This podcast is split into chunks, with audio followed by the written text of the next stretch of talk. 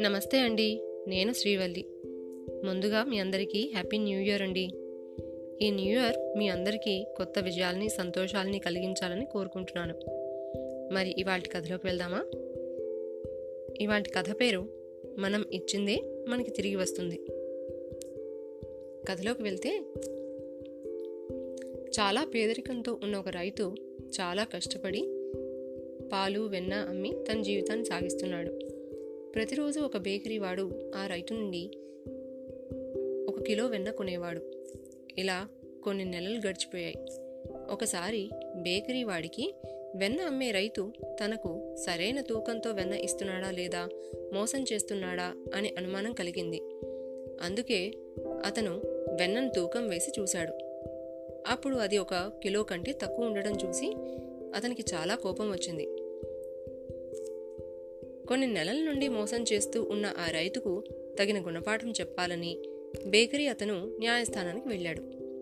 తనకు సరైన న్యాయం చేయమని మొరపెట్టుకున్నాడు. కోర్టు రైతుని రమ్మని చెప్పింది. ఒకరోజు రైతు కోర్టులో హాజరయ్యాడు. అప్పుడు జడ్జి గారు రైతు వైపు చూస్తూ ఎందుకు నువ్వు ఇలా మోసం చేశావు? అని అడిగారు. అప్పుడు రైతు అయ్యా నాకు నిజంగా మోసగించే బుద్ధి లేదు అన్నాడు. జడ్జి గారు నువ్వు వెన్న ఇచ్చేటప్పుడు సరిగ్గా తూకం వేయకుండా మోసం చేస్తున్నావు అని నీ మీద నింద వేయబడింది. అంతేకాకుండా నువ్వు ఇచ్చిన వెన్న కిలో కంటే తక్కువ ఉందని రుజువు చేశాడు. దీని గురించి నువ్వేం చెప్తావు? అని అడిగారు. అప్పుడు రైతు అయ్యా నేను చాలా పేదవాడిని.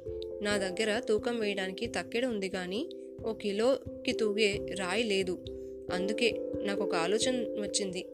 అదేంటంటే ఎలాగో ప్రతిరోజు నా దగ్గర వెన్న తీసుకోవడానికి వచ్చినప్పుడు ఆ బేకరీ ఆయన దగ్గర నేను ఒక కిలో బ్రెడ్ తీసుకుంటాను కదా దాన్నే ఎందుకు తక్కెడలో ఒక వైపు పెట్టి ఇంకో వైపు వెన్నను పెట్టకూడదు అని ఆలోచన వచ్చింది. అందుకే ఆ రోజు నుండి నేను ఒక కిలో బ్రెడ్ తూకానికి సరితూగే ప్రమాణంలో వెన్నను ఆయనకి ఇస్తూ వస్తున్నాను అని చెప్పాడు. ఇప్పుడు చెప్పండి అయ్యా వెన్న ఒక కిలో లేదంటే అందుకు కారణం ఎవరు? మీరే నిర్ణయం చేయండి అన్నాడు. ఈ కథ చాలా చిన్నది కానీ ఇందులో చెప్పే నీతి మాత్రం చాలా గొప్పది. మనం ఏదైతే ఇస్తామో అదే మనకి తిరిగి వస్తుంది అని. అది వస్తువైనా పనైనా. అందుకే మనం ఏ పని చేసినా జాగ్రత్తగా చేయాలి. దానికి తగ్గట్టే మనకు ప్రతిఫలం తగ్గుతుంది.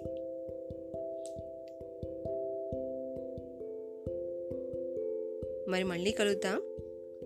ఇవాళకి సెలవు.